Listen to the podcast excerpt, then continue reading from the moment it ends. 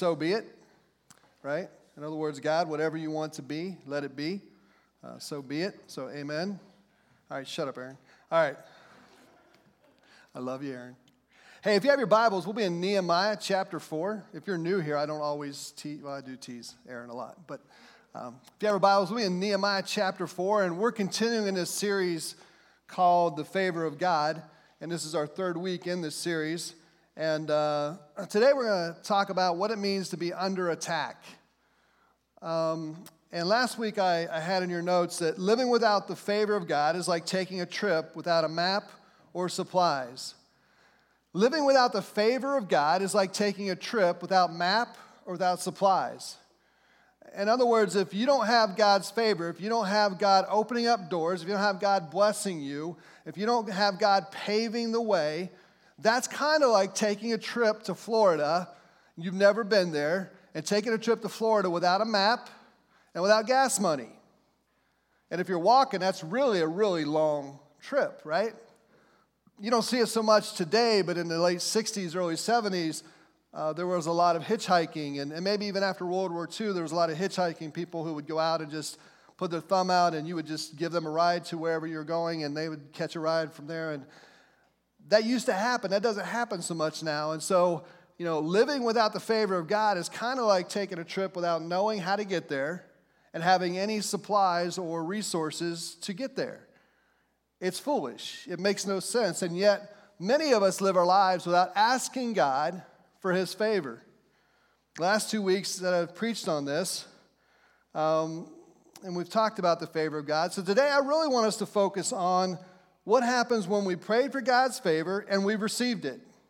Nehemiah, it says, was, had a broken heart, a, a broken spirit, a humble spirit. He had a broken heart, a humble spirit, and he prayed for God's favor for three to four months, and God answered his prayer.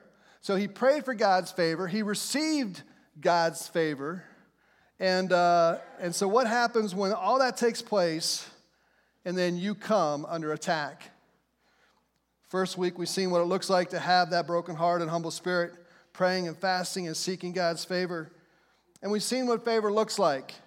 In Nehemiah's case, and for you, it may be different.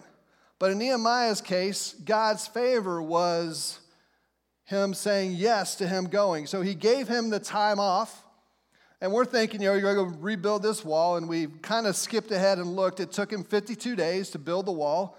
So maybe God would give you three months off or six months off. I mean, God, your king. Maybe the, your boss would give you three months off, six months off.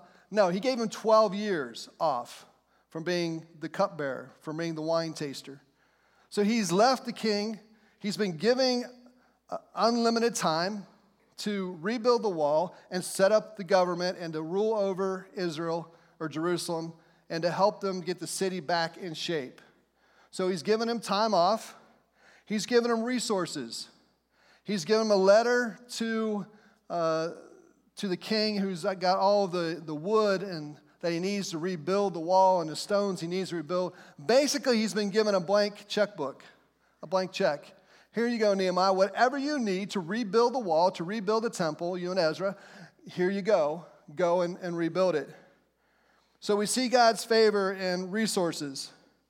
We see that God gives favor and authority.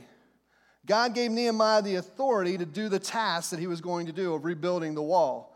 You can't just walk up and say, hey, I'm bummed out that the, the wall's knocked down. I'm just going to rebuild it. You, you can't do that. There, there's politics involved, right? There, there's things you, hoops you have to jump through. But he has given a letter of authority from the king that says Nehemiah is allowed and going to build this wall. So he's been given authority. Also, he's been given protection from the king. The king said, I'm going to give you my bodyguards and I'm going to give you a small army to go and protect you and to watch over you as you rebuild this, this wall.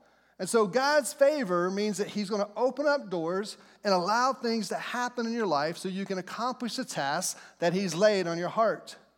The first week we noticed that Nehemiah was given a burden for the city of Jerusalem because the walls have been torn down for the 70 years of captivity and for another 20 to 70 years, depending on the scholars as the exiles came back and tried to rebuild and get the city back together. So he's got the favor of God. And then last week we talked about what happens when we start to rebuild this legacy. When he starts to rebuild the wall, what's it look like? What takes place? And three things we noticed last week was whenever you try to fulfill God's vision, opposition will arise. Whenever you try to fulfill God's vision, opposition will arise. God lays it on your heart, He gives you a burden, He gives you a vision, and someone's gonna tell you it's a stupid idea. It always happens. Someone's gonna tell you you can't pull it off. Someone's going to tell you you ain't good enough. Song Fear, he is a liar, right? They're going to try to put fear in you. They're going to try and tell you that you're stupid, that you couldn't even graduate from high school. How are you going to build a wall? You couldn't even get a job, good paying job. How are you going to pull this off? You could, all you do is taste wine and food for a living. How in the world are you going to build a wall? You're not an engineer, you're not a, right? They're always going to give you opposition. Second thing we learned is after the vision, there needs to be time of examining the task. After God's given you the vision and you, you show up to the work site, the job site, you look at the task, the vision that God's given you, and it has to take time to figure out what that looks like. What's it going to take to pull this off? How am I going to get everybody to join in?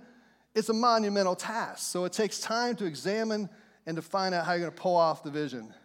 And the third thing we learned last week is you need to communicate and invite them to join you in the vision. You need to communicate the vision God's given you and then invite them to join you in the vision. You ever tried to do a task on your own that you needed multiple, multiple people, and you tried to do it on your own and you failed miserably? Nehemiah already knows he's going to build this wall, and it's going to take a lot of people to pull it off. I'll talk about this in a second, but the wall is about a mile long. It's about eight feet wide and somewhere between 26 to 30 feet high. Now it's, today it's 40 feet high. So it's, it, it's been rebuilt several times. At the time of Nehemiah, as best I can tell, and this is all guesses because, you know, that's 2,500 years ago, and with excavation and everything, it's hard to tell exactly what the width is and what the distance was. But, but as best I can tell by looking, it's a mile long, eight feet wide, 20, 20 some feet high. It's incredible. It's an incredible task, incredible feat. That means it's going to take people. It is going to take resources. It's going to take a lot to make it happen. So last week, that's what we talked about. And, and so, my prayer for us as a church in 2020 is that God will lead us, that God will provide for us, and that God will unite us together as the family of God. That He will lead us, guide us, and provide for us as a family of God. So, in today's passage of scripture in Nehemiah chapter 4, we'll see the opposition to doing the task that God's placed on your heart. As I said earlier, you're always going to have opposition from somewhere. Opposition may be physical, it may be seen. Opposition may be unseen, it may be spiritual, it may be emotional, it may be mental. It, where the opposition comes from could be either place. Sometimes all of those can be what happens. And in this passage, chapter 4, it means we've skipped chapter 3. And chapter 3 is the passage where it talks about these priests got together and took their family and they built this section of the wall. So, right outside their house, they would take their family and their friends and maybe their servants and those, and then together they would build a section of the wall. And as you read through chapter 3, it tells you this priest and this family built this part of the wall. And this section of the wall was built by this family. And this family built this side of the wall. And this family built this side of the wall. And, and so it just, these portions of the wall were built all by different people working together. There's somewhere around seven gates or entrances. And so those people put those gates and those doors, those big giant wooden gates and doors, they put them back on with the hardware. And, and each family was responsible for a section and it goes through and talks about that. I'm not sure how many watchtowers there were, but now there's 34 watchtowers. Back then, I don't know how many they had stretched out over a mile, but they would rebuild these sections of the wall and watchtowers and, and doors, and they would rebuild these. there's one really interesting verse in chapter 3. It says that this, this family or this clan was to build this section. It says, but the nobles wouldn't do any of the work that the construction leaders told them to do. Interesting, right? even back then, with, with such a task, there are some people just too good to do the work. Always going to find that no matter what it is. But in chapter three, as you read through the entire chapter, family after family after family, and one family, they, they took on not only the normal portion of the wall, but they took on 500 yards or 1,500 feet of wall beyond where they were. That's five football fields. Crazy, right? Crazy the amount of wall that they were responsible for and built. So, as we get out of chapter three and come into chapter four, we see some things change and start to take place. Nehemiah chapter 4, starting in verse 1, says this When Sanballat heard that they were rebuilding the wall, he became angry and was greatly incensed. Sound familiar? When they showed up in chapter 2, what, did, what was Sanballat and Tobiah? What did they, what they say? What did they do? They were angry and incensed, right? They were ticked off that these guys were showing up to rebuild the wall.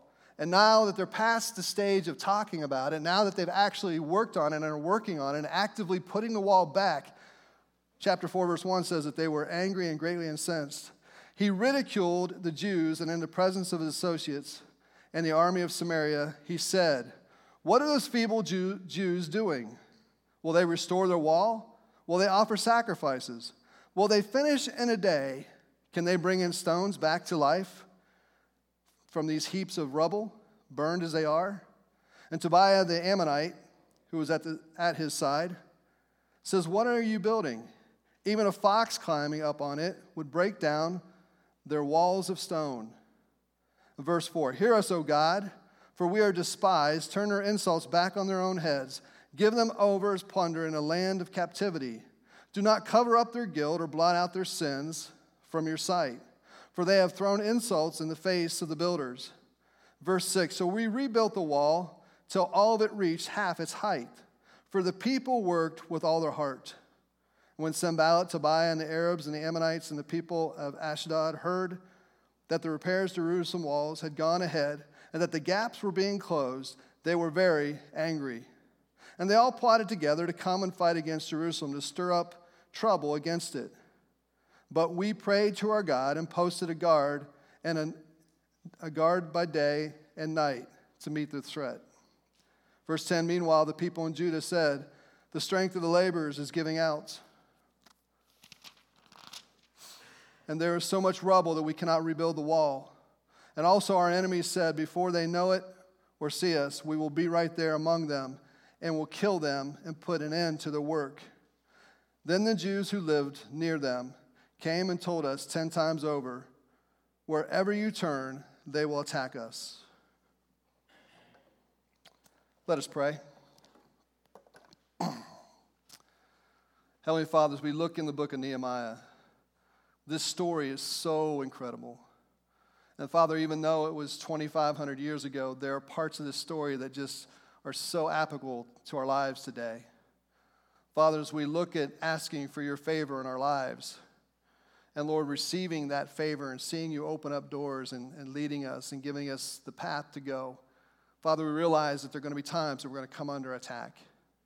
Father, I, t- I pray that today will be a day where we'll just think about that and discover how that happens and, more importantly, how to get through those times and how to trust in you and, and never give up when we come under attack.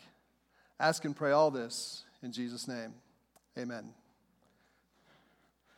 First thing I see when I look at this passage is that when you are working within God's favor, number one, and hopefully we have this on the screen because I do not have my notes. Good. Number one, people will be angry and you will be ridiculed and attacked. People will be angry and you will be ridiculed and attacked. It's going to happen. It's not if it's going to happen, more likely, when is it going to happen? When you are under God's favor, and you're working in God's favor, people will be angry and you will be ridiculed and attacked.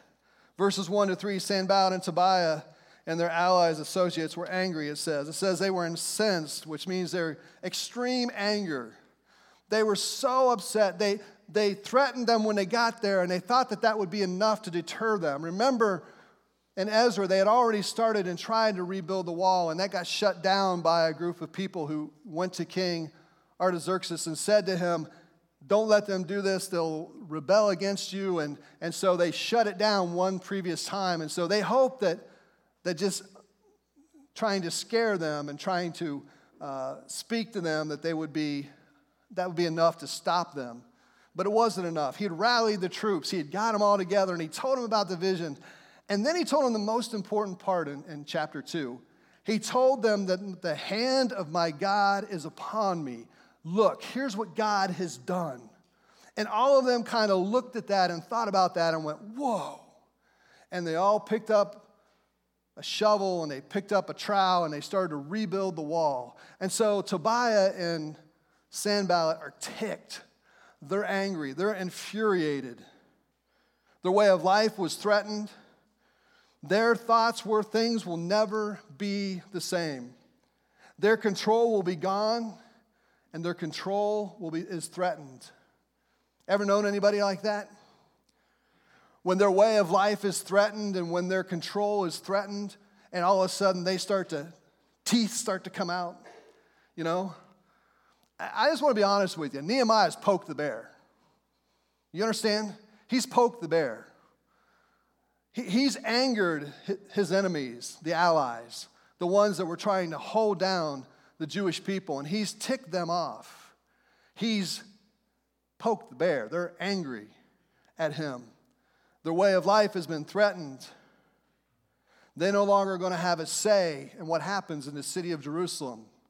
They're no longer gonna have a say in what holidays we celebrate and how we act and what's going to take place from here on out. They're going to lose their control and they're ticked. So they go into bully mode. They go into intimidation mode. Verbal, physical abuse, intimidation, control, manipulation are their mode of operation. Whatever it's going to take to throw them off their game, they're up for it. Whether it's whispering in your ear, they're coming. They're coming. My armies are going to come and they're going to kill you. You better get off that wall. You better stop right now. And they're talking in their ear and they're trying to scare them. They're, they're trying to get everybody riled up and, and, and all around. I mean, you got people working a mile around this, this wall, right? I mean, it's a big wall. There's no numbers that tell us how many people were working on the wall, but you can understand there's around 40,000 Jews who came back from exile at that time, which meant much of the city was still empty. But they have come back and and I don't know how many of them are working, but I'm going to tell you, most of them were on the wall working, except for a couple nobles who were too lazy, right? The rest of them are doing the work. And these guys are trying to bully them. They're trying to intimidate them. They're trying to talk behind their back. They're trying to scare them. They're trying to use tactics of fear to scare them. And what's funny is they, they don't really have any power. It's perceived power. It's power they put upon themselves, right? It's, it's, they don't have any real authority. If our, Artaxerxes says to them, build the wall, they can't say to the king, oh, no, you don't, king. Because the king's going to say, kill them. the king's going to say, cut their head off. I don't need them. Who are you talking to me? You talking to me? Right? I mean, that's how the king was. Did I yank your chain? Did I rub your lamp? Remember Aladdin, right? Did I give you permission to talk? Maybe it's how, maybe how some of the men acted 80 years ago. I don't know. Um, if I act that way, Cheryl's to smack me upside the head with a rolling pin, right? Did I, did I yank your chain? Did I rub your lamp? Did I ask for your opinion? I mean, that's how the king is going to act if these guys say something to him. If, if Tobiah and Sanballat go to the king, Artaxerxes, and says to him, King, what are you doing? He's going to look at them and say, Shut up. So they don't have any real power. It's perceived power. Have you ever met a bully who's got no power? And you call them on the carpet and their knees start to buckle and they start to shake? I had a guy that was tormenting me when I was in college. He happened to be Chardell's ex fiance. Um, uh, now you know where the story's headed, right? He didn't like me. Every night at 4 a.m., when the bars would shut down, I'd get a phone call from him. He's drunk and slurring his speech, and he's threatening me. And, and, and, it lasted for about a couple months. And I just, it got tired. My roommate would look at me and say, dude, would you do something? It's driving me crazy. Because we were sharing, we in a two bedroom apartment, there's three of us. And so two of us were sharing a, the king size room or whatever. And so, you know, his bed's on that side, my bed's on this side. But the phone would ring in the middle of us. And he's like, dude, would you do something? So one night he calls at 4 a.m. His name was Joe. And Joe, by the way, Joe was big. He was, he was heftier than I. I weighed 140 pounds when I met Chardell. I'm, I'm quite a bit over that now, but when I met Chardell, I was a skinny little boy. I weighed 140 pounds, and, and he was a big boy. He was, he was six foot and 220 or something, is about what I am now. He was bigger than me. And, uh, and so his name was Joe, and I said, uh, he said, I'm going to I'm gonna kick your rear end, and. I don't remember exactly what he said. He threatened me and all that stuff. And I, I just got, t- I I knew he was bullying. I just got tired of it. And so I started to mock him. I said, Joey, Joey, you want to go and play? Come on, Joey. You want to fight? Come on, Joey. I'll take you on. I'm sick and tired. You, you're, you're a sissy. Come on, dude. Let's, let's do this. Meet at the park Sunday afternoon, 2 o'clock. You better be there, you coward. I'm going to knock your head off. And I hung up the phone and said, I ain't going there no matter what. I ain't, it ain't happening, right? But I knew he was a bully, and I was hoping that my bluff would take his bluff and we would stop. I never got any more phone calls. I proposed to Chardell. We got married. It was about nine months later, and I never heard from him. I, I, wanted to send him an invitation because the wedding was in Ohio, right? If it had been in Tulsa, I wouldn't have sent him an invitation. But I wanted to send him an invitation because I thought, you know, ain't no way he's coming to Ohio to break up my wedding. And then my, my in-laws were like, you better not. He might be stupid enough. I said, okay, I won't do that. Right? But I wanted, to, I just wanted to, mm, you know, I got the girl, you didn't, you know, and I wanted to, I wanted to tweak him, right? Because he's being a bully. He had no authority.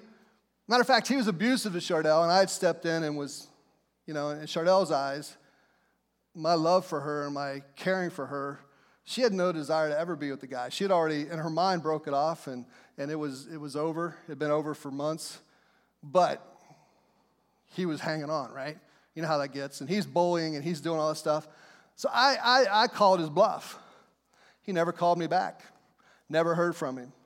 Probably about nine months, a year later, Chardell and I were getting gas at a gas station. He was across the street somewhere, and he sees us. Now, it's a busy street, there's four lanes, and it's, and he sees us because he sees Chardell's old car, and he sees, so he knows it's us. And so across the street, once again, here he starts screaming insults at us from across the street. Started looking at me and said, Shut up. I said, Okay. we got in the car and left. Never, never saw him again, right? But that's how bullies are. They, they'll, they act like they have power, they act like they have the authority, and they'll try to scare you into submission. It's, it's intimidation, it's ridicule, it's mockery, but they don't have any real teeth. You ever been gummed by a dog that ain't got no teeth? They're like, right? They, they can't do anything, right? They, they, it's like they can, can do it, but they can't. And these guys were like that. They're yelling and they're screaming. And here's what you're going to find about their threats they will mock your faith. As you read that passage, it says that what are they going to do? Build this by offering a few sacrifices to God? So they start to mock their faith. You're going to find that bullies are going to mock your faith, that those attacking you will mock your faith. They will mock your strength and ability. Remember when it says, Are those feeble Jews going to put this wall back together?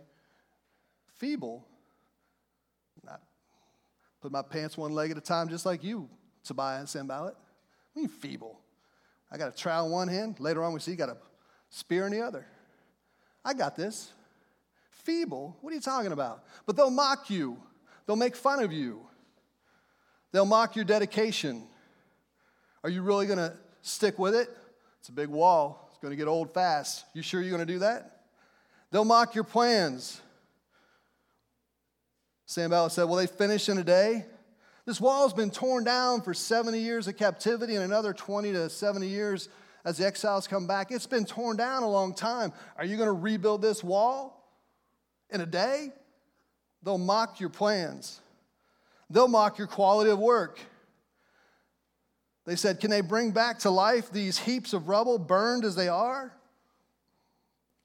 And then, then Tobiah, he's, this picture is funny. You got Sanballat going, you know, doing the bully thing. You got Tobiah over here beside him. And yeah, I bet if a fox gets up on here and walks on it, it's going to fall. I don't know if he sounded like that, right? I don't know if he's a little guy, but he sure sounds like a little guy because he steps out of Sanballat's shadow and says, Yeah, if a fox gets on that wall, it won't even hold a fox. It's gonna, look, that wall going to fall down. Now, it's kind of funny because the wall's eight foot wide, and at this time it's around, I don't know, 10 feet high. It's halfway there, right? It's kind of hilarious. It's a mile long. Is it really going to fall down if a fox gets on it? No. But what's he trying to do? Scare you? We sang the song today Fear is a liar. What happens when you get afraid? What's fear tell you? That relationship ain't gonna work. Your wife's never gonna forgive you. Your husband's never gonna forgive you. Your boss, he's not gonna give you that promotion. You can't do the job. Who do you think you are? What is it that fear tells you? What's it say to you? You ain't gonna be able to make your house payment. You ain't gonna be able to feed your kids. Remember when you first found out you were with child? If you're a guy, your wife is with child, right? You found out that she's pregnant, and you're going, How am I gonna pay for the food? How are we gonna feed this thing? How are we gonna raise, how am I gonna pay for schooling and, and cars? And you know, they're, they're not even born yet, and you're worried about their car when they're 16, right? I mean, you're how am I gonna pay for college? And you come up with all these fears of what's it gonna look like? And, and I don't even know how to raise a kid. How am I going to do it? And everyone who's had children look at you and go, dude, it's, it's all right. Now, it's not always easy. Don't misunderstand. It's, it's, it's work. But you got this. I'll help you out. I'll show you. I'll explain. You got this. But what's fear tell you? you're going to stink as a father. Dude, you're going to go to change the diaper and you're going to put it on backwards. Well, some of us do that, right? You, remember the days of pins and diapers? You're going to do, Josh was our first, and we, I was trying to save money, so we weren't going to buy Pampers. So we had the cloth diapers, and we were going to, at that time, we had pins. Some of them came with Velcro. I like those Velcro diapers, right? But we had pins on some of them. You know what, you know what fear tells you? You got to stick the baby. He's going to squirm, and you got to stick him. Can you imagine sticking a baby with a pin? Oh, that's brutal. Some of you may have done it. I don't know. I, I, I, never did. Matter of fact, you learn how to put your hand between the pin and the baby so that if you do stick, it's you you stick, not the baby. No one tells you that. You figure it out. Or maybe grandma says, don't be stupid. Put your hand in there, right? But fear tells you you can't pull it off. You can't do it. Don't be surprised. Satan will attack you and it will be physical, it will be mental, or maybe spiritual. But don't be shocked. Satan will attack your body, he'll attack your mind, he'll attack your spirit. He may attack all three, he may only attack one. It may be a bully next door, or down at City Hall, or a coworker, or a neighbor, or a family member. And it may be physical, it may be spiritual, maybe mental. There are going to be times where the attack comes out of nowhere, where you'll just be sitting there thinking about happy thoughts, and all of a sudden, this is crazy. There's been times when I've been sitting with my arm around Chardell and we're just watching a movie. Or maybe I'm driving in my car and I'm thinking about Chardell and, and I have this terrible thought oh, she's going to die someday. It's got nothing to, she's not sick. Nothing, nothing's happened. But out of the blue, just fear goes, she's going to die. Or, or, or the bad one for, for us, she's going to cheat on you. What do you mean she's going to cheat on me? Married 30 years. She never cheated on me before. Why is she going to cheat on me? You get home and you're angry. Why are you cheating on me? I ain't cheat on you. I know. But what just happened? Fear got it. Fear was, hey, psst, she's going to cheat on you. Hey, she ain't going to cheat on you. But what's fear tell you? She's going to cheat on you. Uh, these things happen and it's just crazy out of the blue, out of nowhere.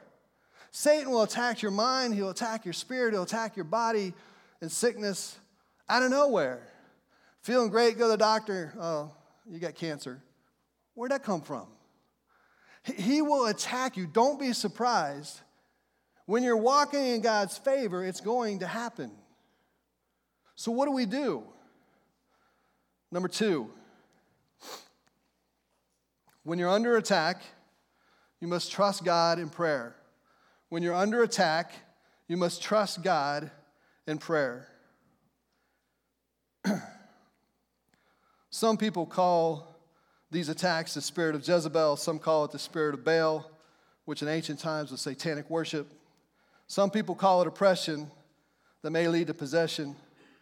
No matter what you call it, the battle and the attack is real.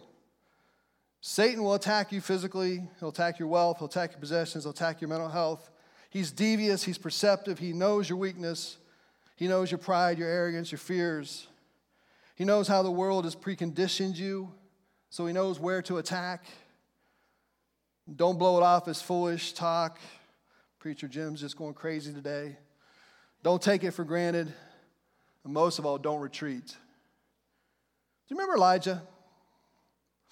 Tim reminded me of the story this week.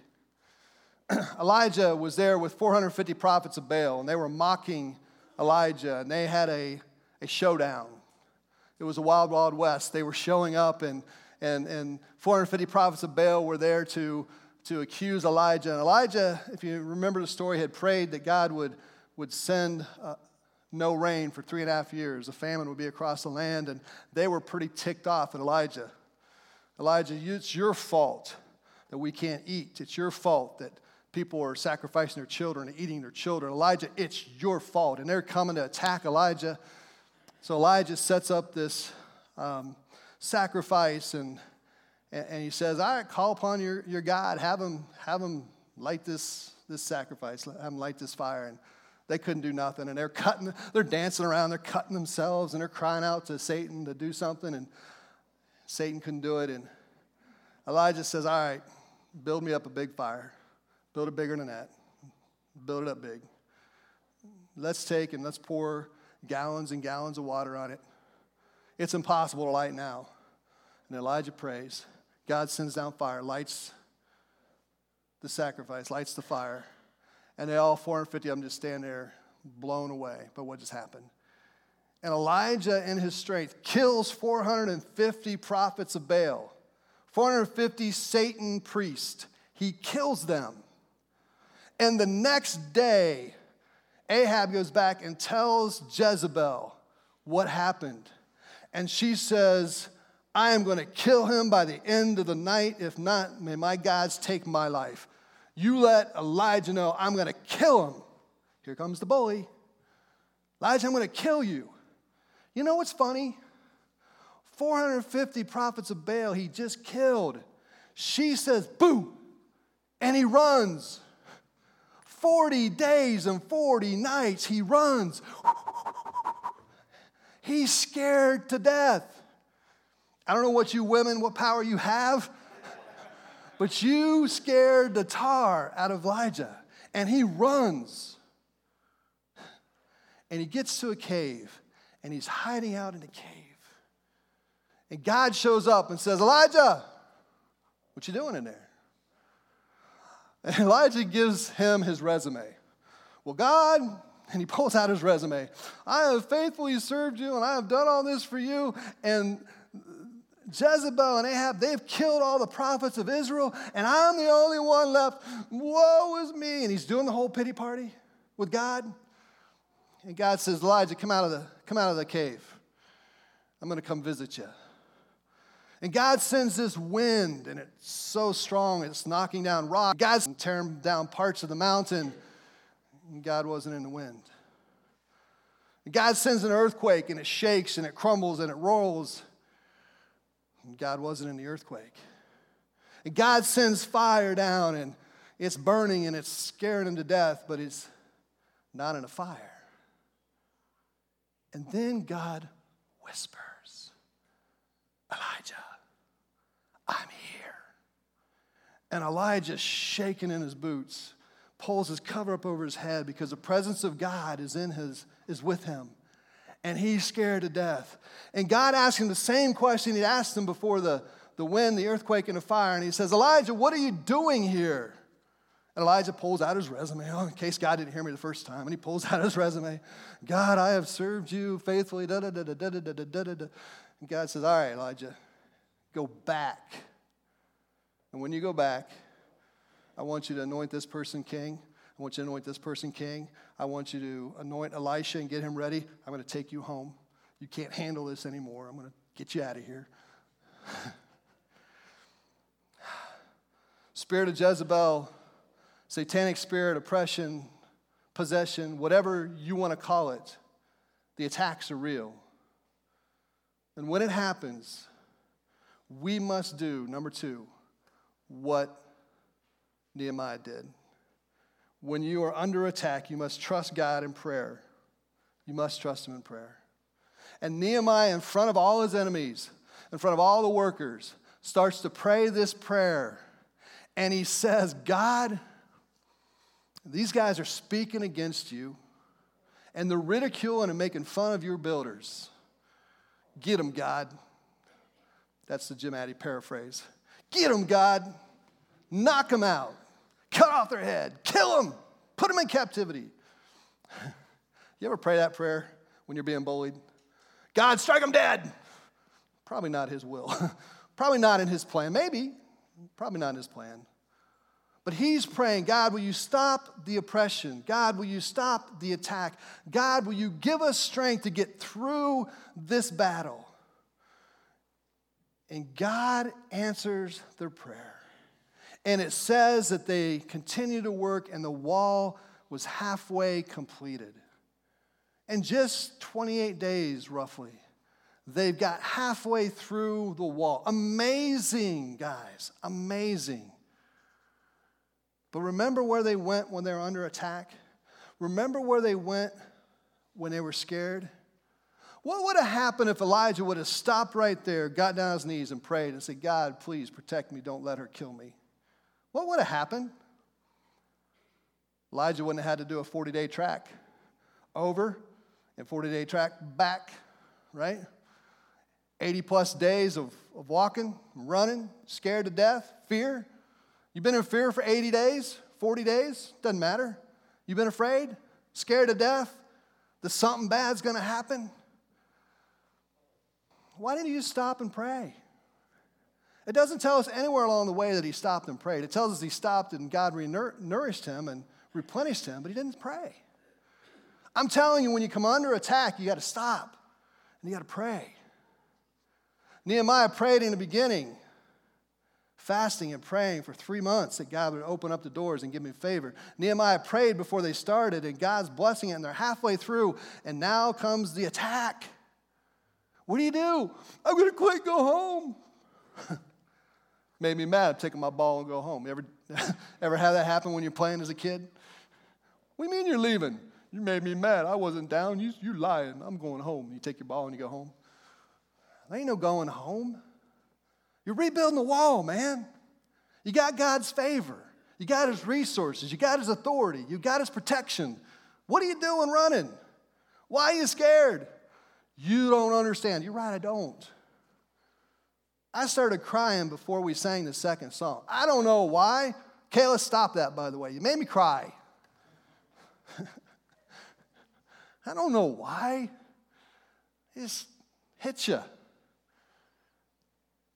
Get afraid that something terrible might happen to your family. I don't know why. It just hits you. Satan just attacks at the craziest times.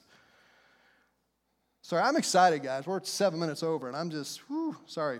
Number three, Ryan, throw it up there because I don't have it in my notes at all. The attacks will continue even during your success. The attacks will continue even during your success. Nehemiah prays. It says that they got halfway done with the wall, and all of a sudden the people say, Look at all the rubble, and I'm getting tired.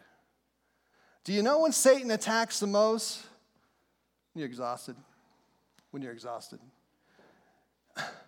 You ever come home from working overtime or working hard? It's been a rough week, and the wife says something or the husband says something, and all of a sudden, World War III breaks out, and you don't even know what happened. You just asked if you wanted potatoes or pasta, and it just blew up. like you should know what they wanted, right? Do you want steak or Chinese tonight? Why? You should know what I want. Whoa, what just happened? You ever been there? It only happens when you're exhausted. Kid comes up and asks you an innocent question Can I have ravioli? No, you ain't getting ravioli. You didn't clean up your toys. What are you talking about? oh, mom's tired again. It's when you're exhausted that the attack comes. Wall was halfway built. Discouragement starts there in verse 10. The workers are getting tired. Satan's attacking. There's so much rubble. I'm going to close with this thought. You ever remodeled something? Remodeled a house or a project of some sort and you remodeled it?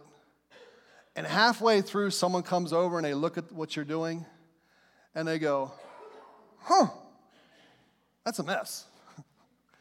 You know, the walls are still torn out. You got some of the studs up and some of the drywall hung, but it's still a mess. There's still trash all over the ground. There's still rubble everywhere. And they're going, dude, glad I'm not doing this. This is a mess. Look, I'm telling you, when you're in the middle of the project, it looks like a mess. It takes a lot to finish it, right? The attack has happened and they're in the middle of success. I mean, they're halfway through for crying out loud, and yet the attacks are still coming. Guys, when you're doing God's will, when His favor is upon you, these things are going to happen. Don't be surprised. And I'm not minimizing them. If you're in the middle of that attack, it is devastating. The spiritual war that takes place serving God is devastating. Don't misunderstand. I'm not mocking it or, or minimizing it. But when Nehemiah prayed, it's because he trusted God to be God. And when you're in the middle of that and you're doing what God's called you to do, raising my family as a Christian family, tithing and the checkbook and the paycheck don't match and I'm doing what God's told me to do. Whew, Pastor Jim, it's hard. I know. Pastor Jim, it's tough. I know. I'm not minimizing that. But do you trust him? And Nehemiah prays that prayer of trust, and God continues to be God. And when you're under attack, as you place your trust in him, he'll show up in amazing ways. I'm going to ask Pam, Amanda, and Kayla to come. Katie, you join them. Just because I don't say your name don't mean you don't come. Just get up there. Like I'm going to tell you not to sing.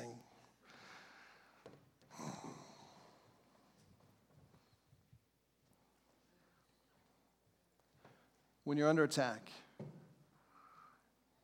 God will get you through. He'll get you through. It doesn't feel like it in a moment. And you need to make that call to your brother or sister in Christ and ask them to be with you. You need to reach out to those that can help you. You need to get on your knees in prayer. You, you need to do all those things because it's real. But God will get you through. Let's pray, shall we? If you're here today and Maybe you, you've committed your life to living for Christ. Maybe it's just recent that God's really getting a hold of you and you're studying His Word and you're trying to grow and you're praying. And all of a sudden, now because you're following God, you're being attacked in the craziest ways. Bills are coming out of nowhere, sickness is coming out of nowhere, physical, verbal abuse is coming out of nowhere, and you don't even know what happened. You tick Satan off, is what happened. But God's got you, and He's going to be with you. Just trust Him. And in this moment, as you're thinking about this, would you just cry out to Him in prayer and say, God, I, I am not backing off of my commitment to follow you, but I'm scared, and I need your presence, and I need your strength. If that's where you are, you just raise your hand and say, Pastor Jim, pray for me. Lord bless you. Lord bless you. Maybe you've been following God for a long time and you know exactly what I'm talking about. You've seen the attacks, you've felt the attacks, and you understand what's going on. Would you just join your brothers and sisters in Christ in prayer, praying for one another, that God will be present in the middle of their attack, and that we will be unified as a body of believers as God delivers us and gets us through this time of favor. Let's pray. Heavenly Father, I thank you for the story of Nehemiah. God, more than that, I thank you for your favor. I thank you for your blessing. I thank you for your love that gets us through those tough, tough times. Father, I ask and pray that for those that raise their hands that are going through this tough time, God, will you show up right now and give them peace and strength and what it takes to get through? Father, may you come against that spirit of, of Jezebel, of Satan, and deliver them right now, Father. And Father, for the rest of us as part of the body of Christ, we just join together, agreeing with you, Father, that your will be done. Lord, that your will will be done in hearts and lives of this congregation, of these individuals, of these families, of this church family. Father, we ask and pray all this in Jesus' precious name. Amen. If you could all please rise and join us in singing hymn number 117, Praise Him, Praise Him, verses 1 and 3.